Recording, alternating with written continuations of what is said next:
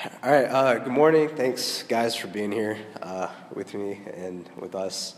This morning, I, forgive me, I do have a really bad cold, so I'm going to sound awful. But this morning, we are continuing our series on the vision of our church. And for two months, basically, since uh, the beginning of April, we've been talking about what kind of church we want to be and how we can be that church. So let me read our mission statement again.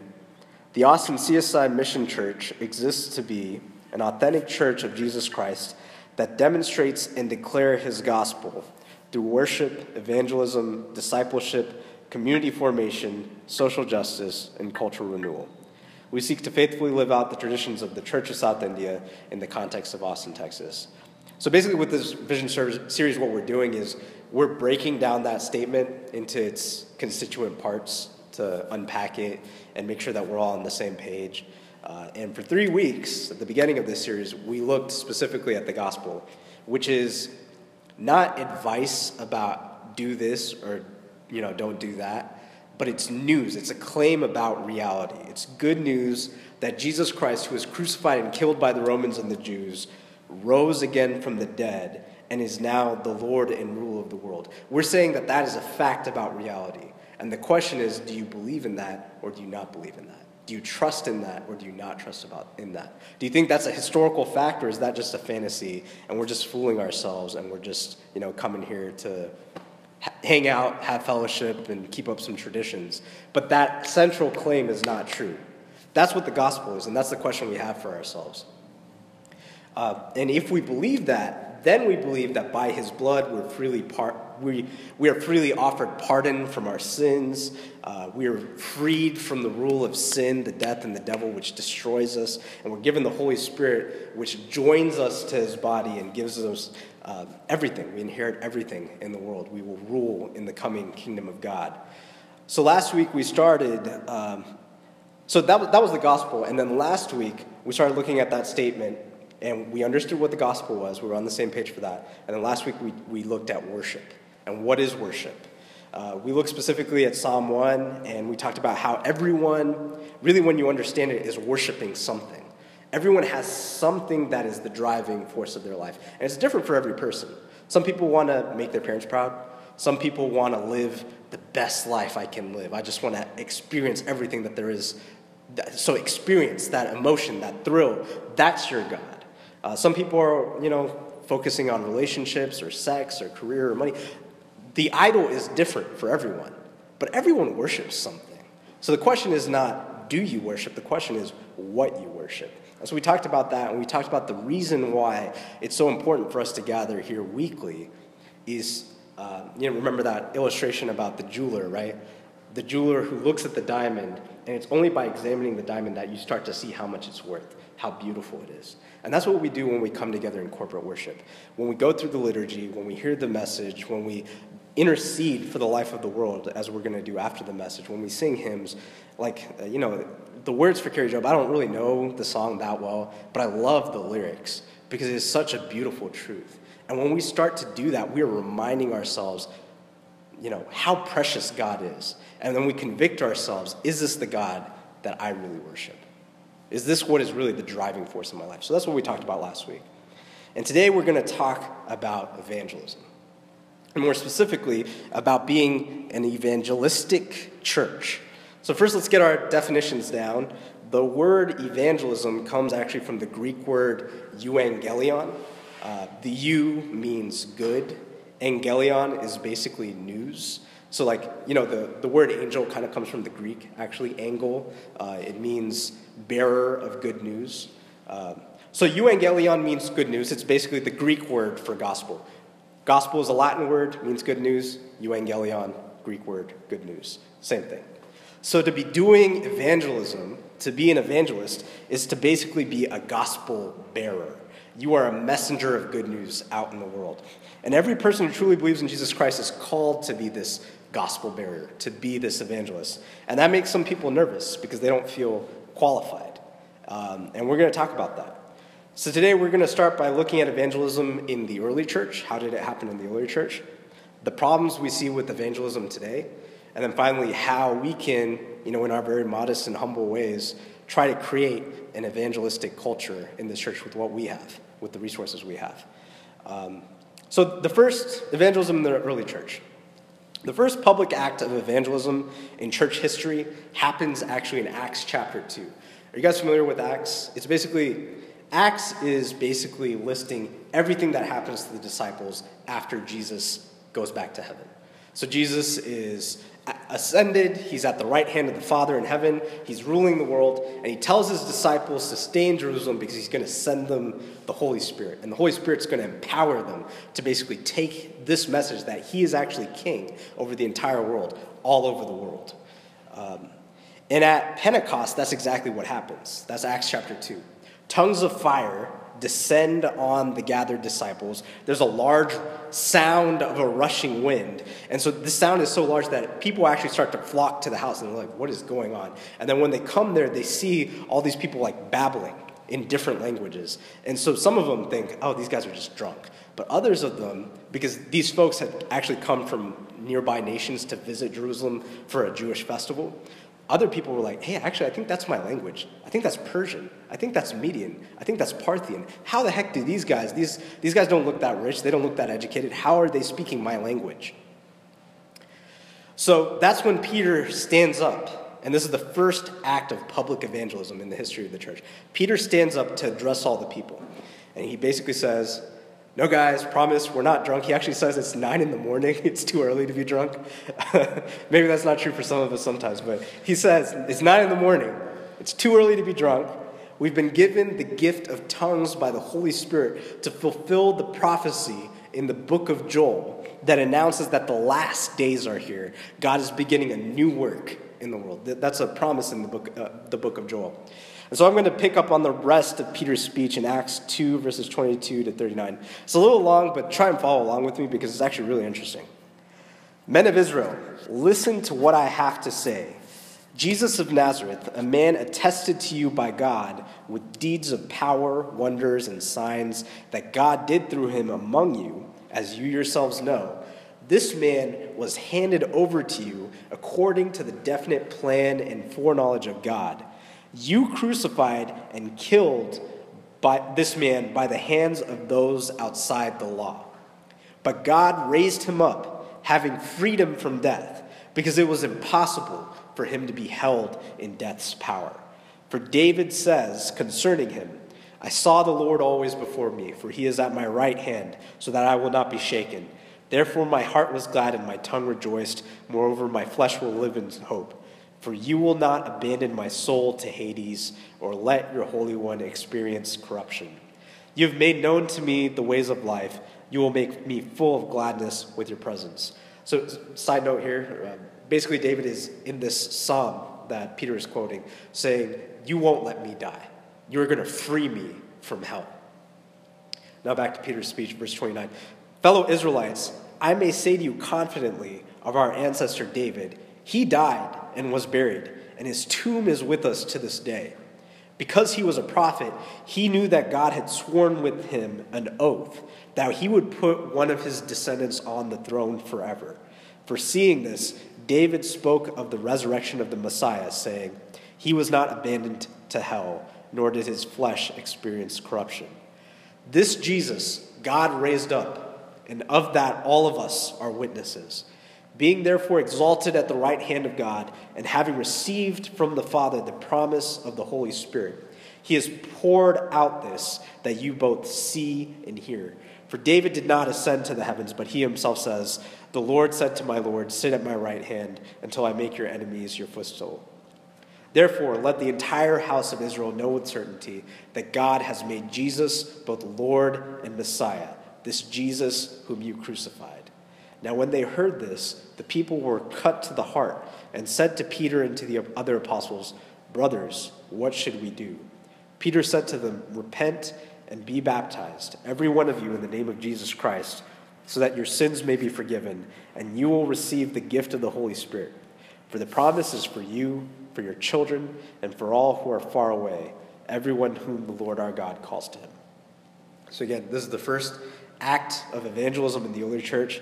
And what do we see? So I, I think we actually have four lessons from the early church for us. Um, First, we see that evangelism is not necessarily about shoving your views in someone's face. Uh, I think that's unfortunately a model of evangelism we've inherited. But notice here, the people come to the disciples to figure out what's going on, what's happening. Unless there is something about our lives uh, that has changed, that is attractive, Paul later talks about it as like the aroma of Christ, like there's a smell about us that attracts people to us, our evangelism is going to fall flat. If there's no changed life, you have no credibility. You know what I mean? I think a lot of us sense that. They know that. We know that. So, what is that something that gives us that aroma? And ultimately, I think this passage shows, and the rest of scripture shows, it's the Holy Spirit empowering us to live out the gospel. So, second, so that's the first lesson. It's not about shoving your views in someone's uh, face, it's about living out the gospel in a way that is attractive to other people so that they're drawn to you. Second, once people come to the disciples asking what's going on, we see that Peter responds by giving a clear statement of the gospel. So, verse uh, 24 God raised him up, God raised Jesus up, having freedom from death because it was impossible for him to be held in death's power. Verse 36 Therefore, let the entire house of Israel know with certainty that God has made him both Lord and Messiah, this Jesus whom you crucified. The early church lived with something that um, psychologists, sociologists called relational integrity. What does that mean?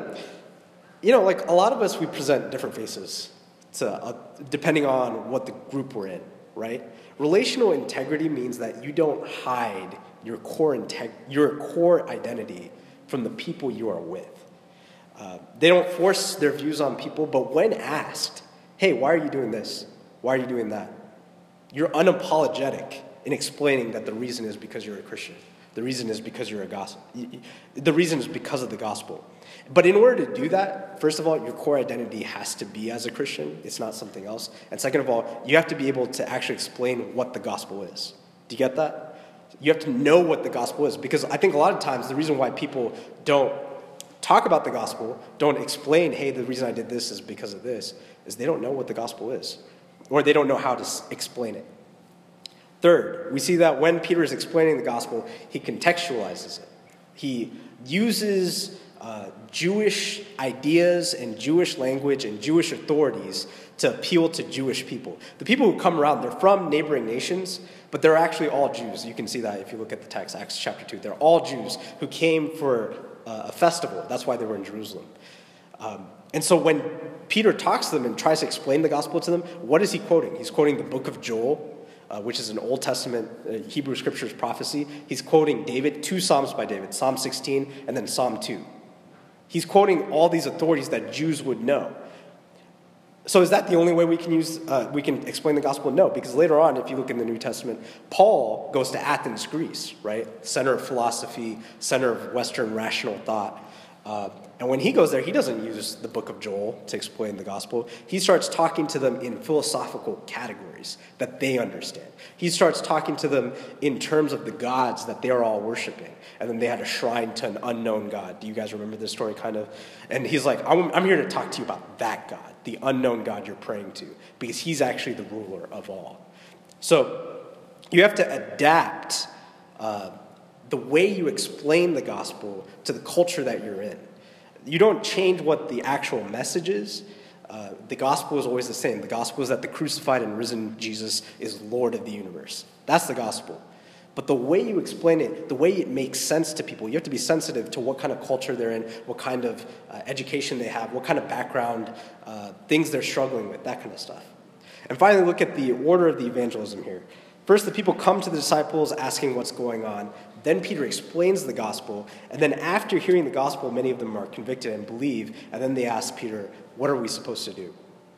And that's, when, and that's only when Peter re- responds in verse 38 Repent and be baptized in the name of Jesus Christ for the forgiveness of sins and receive the Holy Spirit. In many evangelistic attempts I've been part of, um, I think we get the order wrong. I remember uh, I think in 2010, so seven years ago, I was part of One Way. Uh, you know, you guys know what that is. And we were told to like prayer walk, which is fine. We should prayer walk. But then we were also instructed try and engage them in conversations where you can pray the sinner's prayer with them. get them to repent their sins and believe in the gospel. And the thing is, that can work sometimes, but like a lot of times it is just not effective because it gets the order wrong. You have to, first of all, you have to attract them, right? Like what we were talking about. There has to be something about you that has credibility with them. And then when they ask, hey, why are you like that? I'm interested in the way that you are behaving.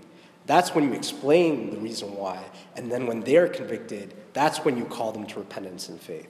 You don't just start off shoving and being like, hey, you're a sinner, you're going to hell. I remember when I was at UT, there would be guys, I don't know if they still are there, who are on like Guadalupe, passing out tracts, telling girls that their shorts are too short and that they're going to go to hell and all this stuff. That's just not effective. And it's not in line with what the lesson from the early church. So, just to recap, four things we learned from the early church about evangelism. We have to live out the gospel. Ultimately, we can only do this by the power of the Holy Spirit. That's what's going to attract people to us. We have to have relational integrity. We can't hide our Christianity from people. We should be open about it, but that requires us to actually know what the gospel is, what Christianity is. And Third, when you explain the gospel, you have to adapt the way you talk about the gospel to the culture you're in.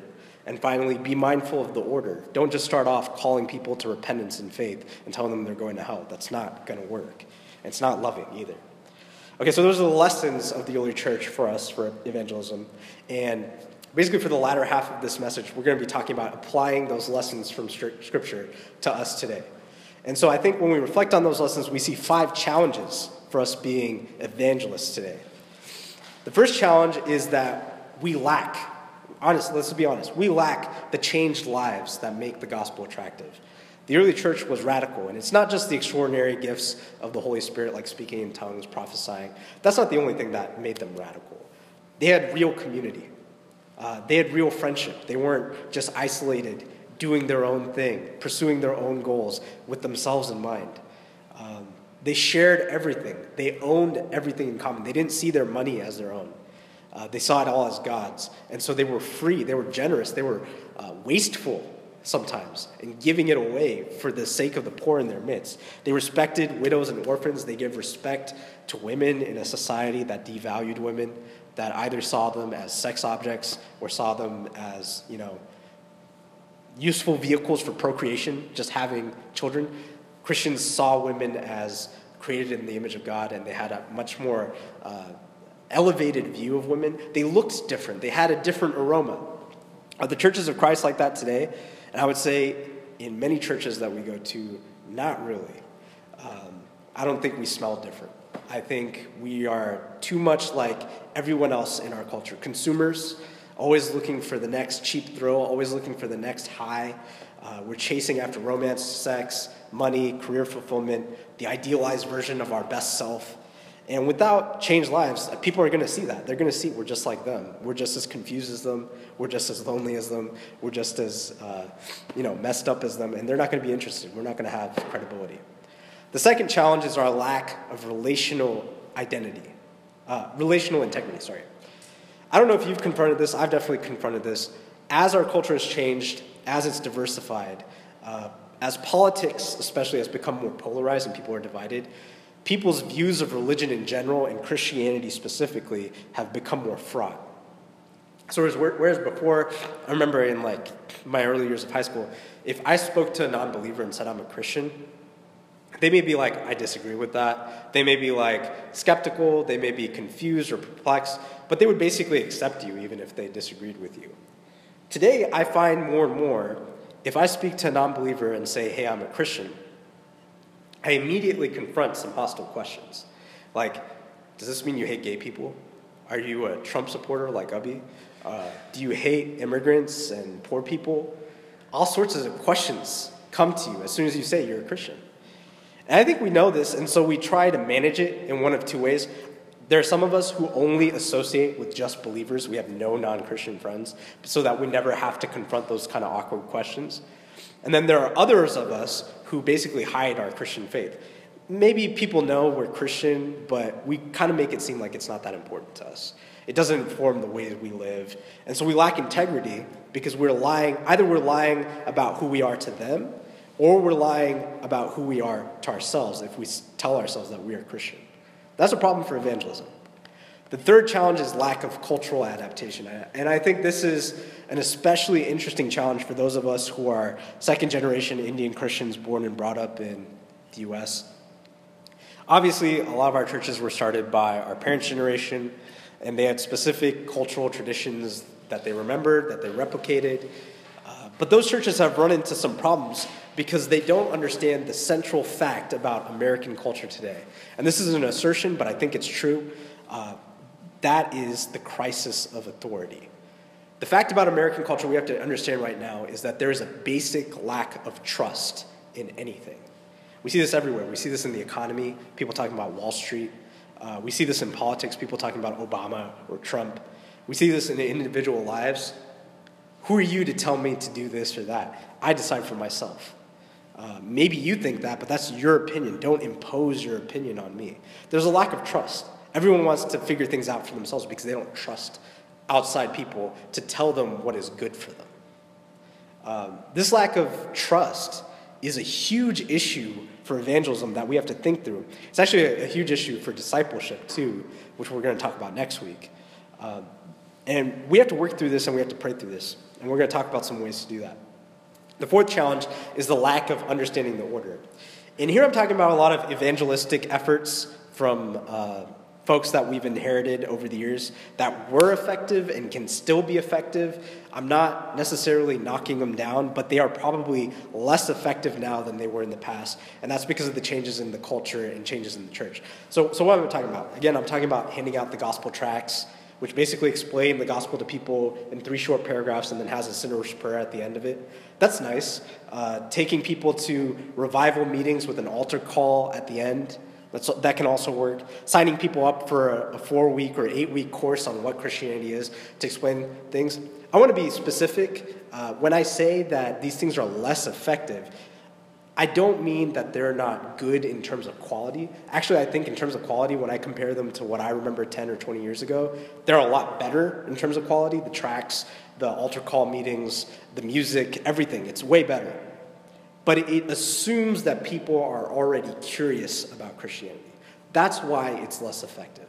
The problem with our culture today, with the lack of trust, with the huge diversity, with the fragmentation, is that many people are not just indifferent to Christianity, they're downright hostile to Christianity. They want nothing to do with it. So if you give them a tract, they're going to put it in the trash. You know what I mean? They're not going to engage. So that, that is a challenge for for evangelism, and we have to engage with that problem. And finally, that brings us to the last challenge for final evangelism, which I think underlies all the others. It's the foundation for all the other challenges. And I think that's because that challenge is that we do not really understand the gospel. Because the gospel is that you are saved by sheer grace. There's nothing more you really need to do Nothing you did earns you your salvation. Nothing you can do can make you more saved. It is all the work and power of Jesus Christ, who defeated death and evil for you, and who freely invites you to share in his entire inheritance of the world. You already have everything. You already have the most awesome life imaginable for eternity. That's promised to you. You already have, uh, you know, the lo- eternal love and approval of the only father you actually really need, of whom your human father is just a sign and pointer to. So, if you really believe that, there's going to be a joy and peace in you that's attractive. And you're going to have relational integrity. You're going to be interested enough in other people that you're going to speak to them about the gospel in ways that they can actually understand it. And you're going to be sensitive enough to other people that you won't impose your views on them. You're going to shy away from calling them to repentance uh, until the time is right. So to be an so to be an evangelistic church, sorry, we don't need new programs so much as we need to create a culture of people who really understand and believe in the gospel. And so the question for us specifically here is how can we create that? I know I've given you guys uh, a lot of ideas already, like four challenges, five, uh, four lessons from the early church, five challenges for effective evangelism today. I'm going to end with three specific ways we can create an evangelistic culture here. But this is really important for the future of our church, so I hope you will bear with me and pay attention to these last points, and we can talk about it in the future. So, first, I'll, just tell you what the three points are ahead of time. We can create an evangelistic culture by teaching people practical theology, helping people understand basically what the gospel is and draw a direct implication to their life. We can create an evangelistic culture by empowering a movement of lay ministers so people don't think that evangelism is just for super Christians, it's something for all of us. And finally, create rhythms in our church that promote multiple ways for a very diverse people in our fragmented culture to come in and, and, engage. We can't basically just have one program. We have to have a series of graduated programs that take people from, uh, you know, basically low stakes, no confrontation with the gospel, to high stakes, high confrontation with the gospel. That's kind of what we need to do. So first, practical theology. Quickly, there are um, four things I think that really keep people from evangelizing. That's pride, fear, pessimism, and indifference. And with our weekly worship and preaching, what we want to do is equip people to tear down those obstacles in their hearts that prevent them from uh, evangelizing. So, first is pride. There's this idea, there's an ugly smugness to some evangelism today. I have the truth, you don't. I'm right, you're wrong, and I love telling you about it. That's not going to be winsome to anyone. Uh, but if you really believe that salvation is by grace, if you really believe in the gospel, then salvation is a gift, a pure, unearned gift. You did nothing to work or receive. And if you really believe that, you should be humble when you talk to non Christians because you're not thinking, I, I am right, you are wrong. You're like, what a joke. Even as crappy a person as I am, I have been born to this family. I have seen this truth. I have seen this light. Christ has put a claim on my life in my baptism. Somehow, no matter how crappy I am, I have this truth. And this person I'm talking to might be a more moral person than me, might be a more patient person than me, might be more intelligent than me, but I have the gift of Christ. And so I'm humbled. I don't think I'm better than that person. Actually, I think I might be a little worse.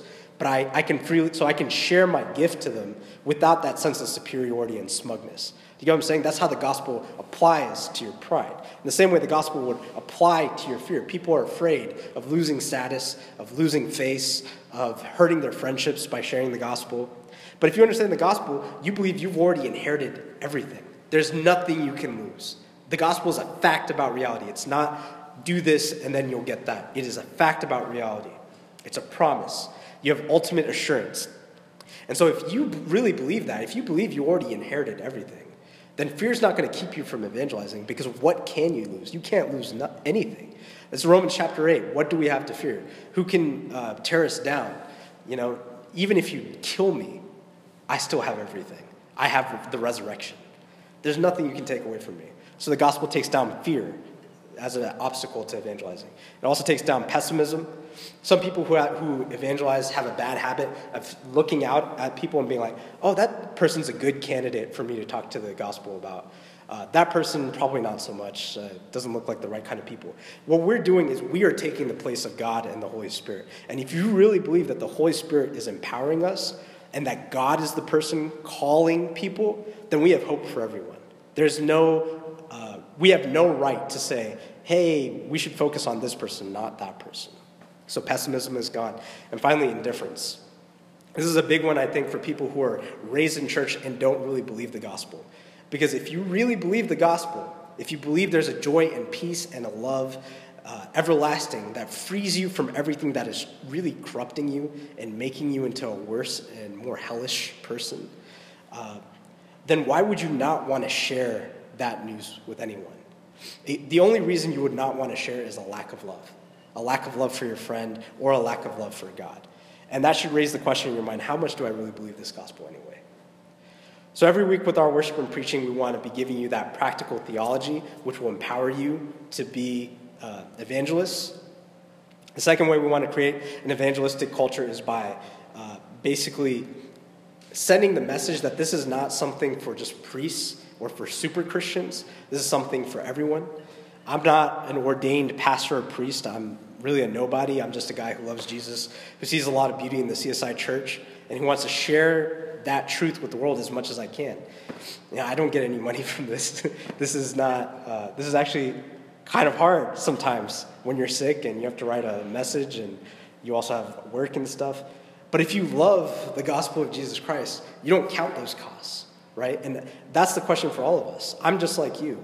We're just lay people, right? But we are capable through the power of the Holy Spirit to do amazing things if our love is for the gospel. The question is, where's our love? That's the question for us. And finally, um, we have to, excuse me, finally, we have to talk about uh, rhythms in the life of our church. Basically, in one year, our church should have a spectrum of, this is where we get to programs.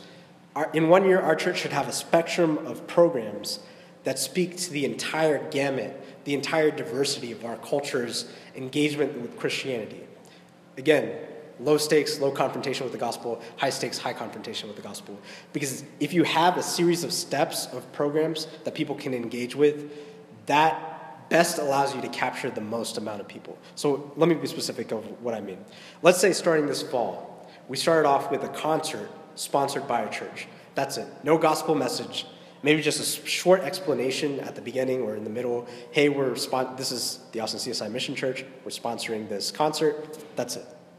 That there's no confrontation with the gospel at all. It's just we're, it's just a gift to the community. Maybe it's a gift to campus, UT, since we're so close. Next step is we have a public talk discussing some importance, uh, uh, issue of importance to the community like the role of women in society. I think that's a big one. Uh, racism, I think that's a big one, especially on campus. And we basically invite Christians, non Christians together to hear this talk, again sponsored by the church, with some Christian ideas represented in the dialogue. Maybe the speaker's a, a Christian speaker, but he's not banging them on the head with Jesus. He's just talking about the talk. And, you know, maybe in the question and answer, it comes out that he's a Christian. Then you graduate to a public interfaith dialogue. Maybe we do this next year, like in the spring where we sit with leaders from different faiths Jews, Muslims, Christians. And the, the only point of the talk is not to convert them. The point of the talk is basically to say, hey, what is your faith? What are the tenets of your faith? I want to understand what it is you believe and why you behave the way you do. And then I can explain what Christianity is and what, why it makes sense to us, and we can see the commonalities and differences. Do you know what I'm saying? So it's taking people on a journey. It's not just saying, hey, you're going to hell, so believe the gospel. That's, that's not the way it's going to work in our culture. Then maybe later on, you start a one month book club where people who are interested in literature, I don't know, I, am just throwing ideas out here. One month book club where you read something by C.S. Lewis, uh, The Four Loves, or Mere Christianity, or some Christ, more specifically Christian inspired book to get people talking about it. It's, it's a small group setting. And then finally, you have a worship night with a clear gospel presentation an altar call at the end. Maybe this is at the end of next year on campus, something like that, asking people to make a decision for faith. And then after that, that's when you have the four or eight week course explaining, hey, this is what it means to be a member of the church, that kind of thing. So that's, that's, that's the spectrum of programs that I think our church needs to be able to do. Now, we're a small church. Like, we don't have many people, we don't have many resources, but I think we can do something like that. I think it's possible uh, to get us to, to maybe not do six, but maybe three, three different programs like that through the next year. Uh, and so I think we really need to be convicted and praying about doing stuff like that. So next week we're going to uh, be back here talk about discipleship, and then we're going to go on through uh, the series. We're probably going to end uh, this series. I think the first week of June is going to be the last one. So uh, again, please uh, keep me in your prayers. Keep this church in your prayers. I think we have a lot of ambition. We just need commitment. So let's close our eyes in prayer. Heavenly Father, we thank you for, uh, for the good news of your gospel, Father. The good news that you were crucified for our sin, uh, that you rose from the dead and defeated the forces of evil uh, that, that, are, that are real and that are trying to enslave us and that are trying to reduce us, uh, reduce our vision, reduce our ambition, Father. And we thank you that you are Lord now. You are ruling the world right now. Through the power of your Holy Spirit, you are sharing that rule with us uh, so that we can participate in the amazing work that you do and be agents of healing and reconciliation um, and newness in the rest of this life. Father, we, we pray that you give us all in our hearts uh, a conviction that we need to live for this gospel and be evangelists for this gospel. In Jesus' name I pray.